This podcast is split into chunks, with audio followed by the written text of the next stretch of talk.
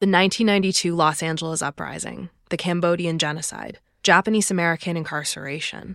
What you know isn't always the full story. Our new podcast, Inheriting, about Asian American and Pacific Islander families where the past is personal. Korean Americans, we call it sa'igu. Did you ever realize when you were a child that you became an orphan? Camp was such a hard time. How do you think you got through it? Listen to Inheriting from LAist Studios and the NPR Network wherever you get your podcasts. Etsuko Ichikawa is famous for her glass pyrograph drawings. They hang in museums and on the walls of collectors all over the country. The inspiration for these drawings came out of a happy accident, a moment when Etsuko noticed how molten glass scorched a concrete floor and left its mark as she was rushing back and forth across the studio with gathered glass. That happens all the time in a studio. You drip hot bit glass when you blow glass, or you also intentionally drip glass to get rid of excess amount of glass, but never really registered to me that way. She realized this could be used as a technique for making drawings. In that moment, I was like, wow, I have to do something about this. For years, Etsuko has made minimalist sketches on paper, drawn with dripped glass, she handles a three foot long blowpipe with molten glowing glass gathered on its tip, while she circumambulates the perimeter of a sheet of French milled cotton paper placed on her studio floor. So I tried paper, uh, plaster, wood, or even on grass or dirt. But at the end, paper was the best material. She dances the blowpipe over and across the page, dripping molten glass that scorches the fiber, leaving behind brown burn marks which resemble tendrils of smoke. It's these pyrographic drawings which are her signature in the way that Jackson Pollock's modernist drip paintings made him a household name. Etsuko could have just made pyrographs for the rest of her art making career and done quite well, but instead, she was given a gift that changed her life and practice forever.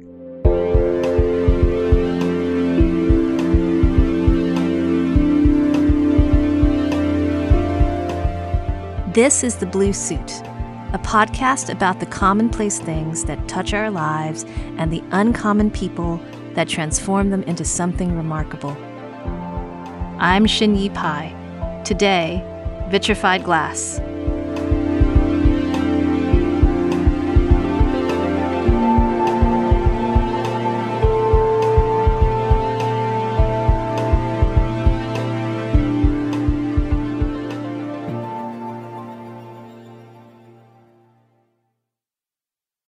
I'm Rachel Martin. You probably know how interview podcasts with famous people usually go. There's a host, a guest, and a light Q&A. But on Wildcard, we have ripped up the typical script. It's a new podcast from NPR where I invite actors, artists, and comedians to play a game using a special deck of cards to talk about some of life's biggest questions. Listen to Wildcard wherever you get your podcasts, only from NPR. This podcast is free and it's accessible to everyone thanks to support from listeners like you. If you value this show, please consider supporting its production by donating to our home, KUOW. It only takes a minute to give, and you'll be helping to support the production of this podcast. Make a donation at kuow.org or follow the link in the show notes. And thanks! Glass artist Etsuko Ichikawa made her home here in Seattle for nearly three decades.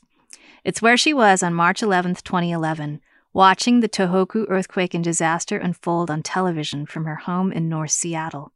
Waves as high as 133 feet tall battered her native country, flooding coastal communities and forcing evacuations. An unprecedented number of buildings and homes were destroyed, alongside roads, bridges, railways, and airports. I was just visually so shocked when I saw something unbelievable on the TV screen. And it took me a while to realize it wasn't a movie. A 9.0 magnitude earthquake emerged from the ocean floor off the coast of Japan. The force caused a tsunami to form, hitting the coast and taking the lives of more than 18,000 people. The Fukushima nuclear power plant was badly damaged, and with power gone, its cooling systems failed, as a result, partial nuclear meltdown occurred, leading to the release of harmful levels of radiation into the natural and human environment. From a distance, Etsuko watched in disbelief. I was kind of like like wiped out my thought. I couldn't comprehend what I was seeing. Then, of course, the next thing I did was calling my parents. And by the time I called, all the telephone lines were down. So I couldn't reach my parents. I think it took me probably like 10 days to actually talk to my parents. That must have been really hard, not knowing. It was just, uh, I was freaked out. I, I just totally freaked out. As a Japanese person, Etsuko grew up with some awareness of nuclear legacies and their impact on her native country. In her childhood, she learned about the bombings of Hiroshima and Nagasaki, but she never visited Hiroshima or its Memorial Peace Park until she was an adult. The park itself is built around buildings that survived the atomic blast. They are preserved in a state of arrested decay as a reminder of the destructive effects of nuclear war. On that trip to view the memorial, Etsuko was the only Japanese person in her delegation. She accompanied a group of American artists to the site and served as their interpreter. Nobody could talk because it was just an, a shocking experience going through the museum. It's visually really overwhelming of the artifacts and the photos and actual piece of um, staircases has the shadow or imprint of people who got burned by bombing. It's just a shape of shadow of person's shape. While translating information for her group, Etsuko also had to contend with processing her own feelings about the horrors of Hiroshima laid bare. The dropping of the atomic bomb by the U.S. Air Force decimated Hiroshima. The bomb burned nearly 70% of all structures and caused an estimated 140,000 deaths by the end of 1945. Its lingering damages included increased rates of cancer and chronic illness among survivors. So that was very shocking, but it wasn't as direct as I felt through Fukushima disaster. After Fukushima, Etsuko felt a responsibility to act. She deeply understood that the radiation leakage caused by Fukushima had an immeasurable impact on the Japanese people's health and their environment, and that these impacts would continue to affect generations to come. The first reaction was that, oh my God, I gotta do something to help them, those people who are affected by the disaster. She organized her community of artists and friends to raise financial support for the victims and survivors of the nuclear disaster. Together, they raised a significant sum of money over two days and donated it all towards relief efforts aimed towards helping the victims.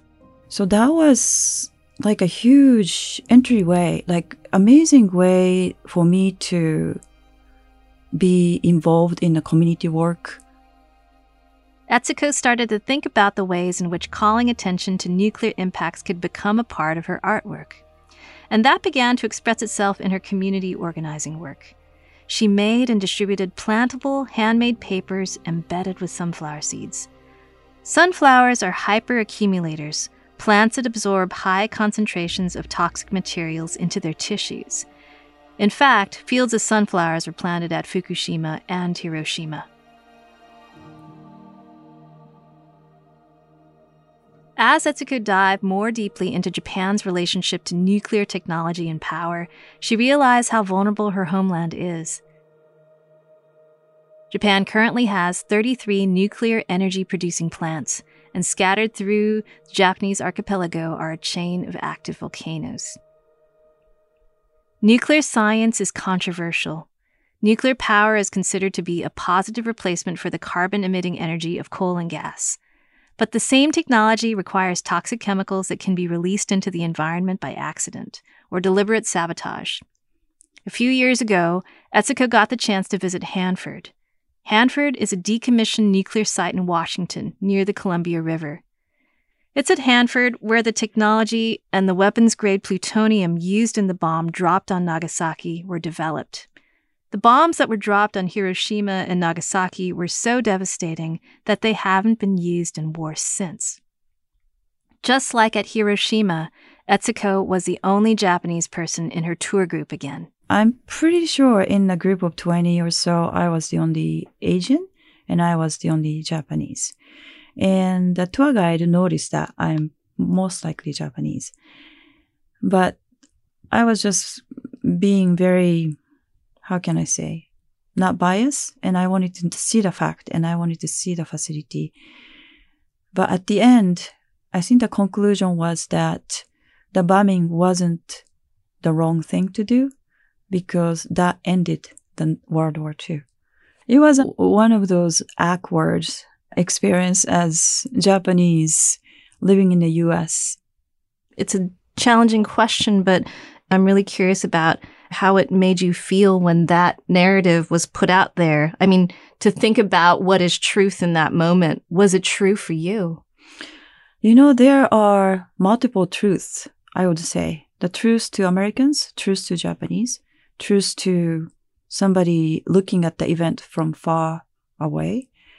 Um, so there are facts, but emotional truths could be different. So it's sort of like I am at the point where I understand both. I was probably, you know, naive about this kind of um, how you see things as Japanese being in US. So I started making these connections at the personal level. That connection was sealed when Etsuko received a gift from a scientist who gave her a tour of the vitrification plant at Hanford. After showing her the technology used in the vitrification process, he pulled out a present for her. And then he's like, "Oh, you I know you do glass art, so I have a gift for you to take home." And he brought me two small pieces of vitrified glass. Vitrification is a transformation of material into glass. In this case, the toxic radioactive waste from Hanford is turned into glass so it can be buried deep in the earth in trenches. The pieces of material that Etsuko was given were leftover pieces from the furnaces used to melt down lead, sand, and lime with toxic nuclear waste to stabilize the material. It looked like natural, like lava or gem and it was beautiful. It was shiny, sharp edge, and felt like somebody just cracked the black glass color in the glass studio. And I was like, yeah, I'm familiar with this thing. And knowing that what it was really kind of made me want to know more about this material. And I felt like glass is like a miracle, you know, materials to make these toxic things to be safe. She thought about the things that we leave behind, buried in the earth and left to the environment, for future generations. The vitrified glass fragments spoke to Etsuko about how she could bring together her love for glass with her commitment to activism. That was one of those maybe top 10 moments in my life, I would say. So, those vitrified broken glass pieces definitely kind of opened up the door um, to think about, yeah, I can definitely put together glass and nuclear issues together because here it is. Took me a while to figure out how to.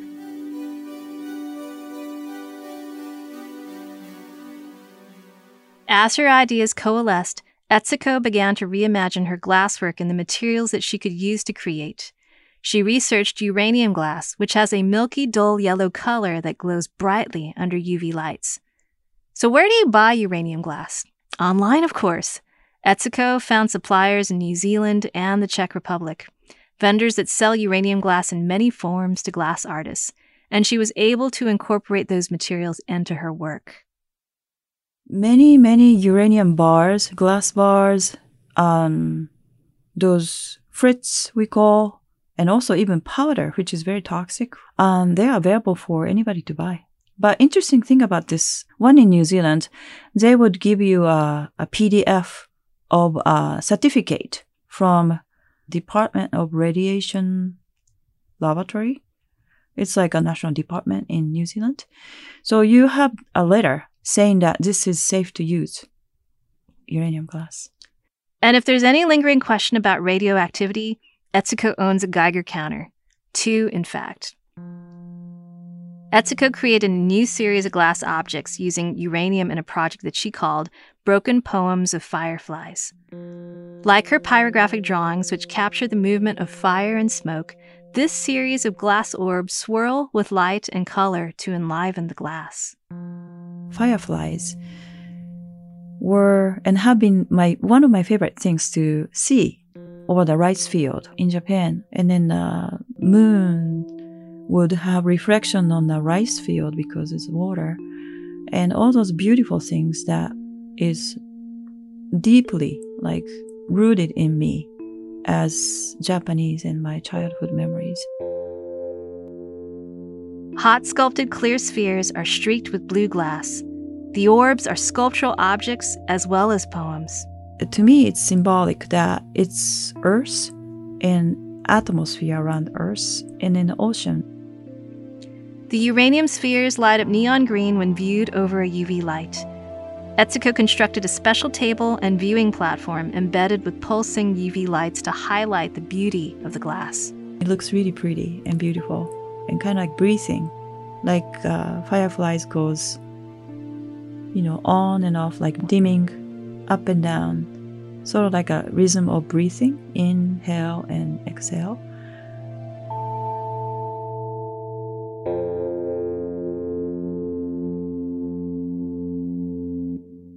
Poems of Broken Fireflies invite a viewer to move beyond mental images of mushroom clouds and images of nuclear conflict that provoke fear. I want each person to think, really think what it is to you and what is it what it is to people or to the earth or to future generations. Those are the questions that I want each person to ask For many years, Etsuko carried the vitrified glass fragment given to her at Hanford in her pocket. She'd pull it out and show people. It almost felt like a calling card, a new signature. This crystalline charm that held both beauty and darkness propelled Etsuko's work into a new direction. She couldn't be complacent and continue making the thing that she had always made. She was forever changed by this unexpected gift, a present that fit perfectly in the palm of her hand. I just drawn to it. I felt like this is like a little key to open a new door for me to create something new. I think I realized that I'm an activist. And that was the trigger. That piece was a trigger that opened up the door for me to know who I am.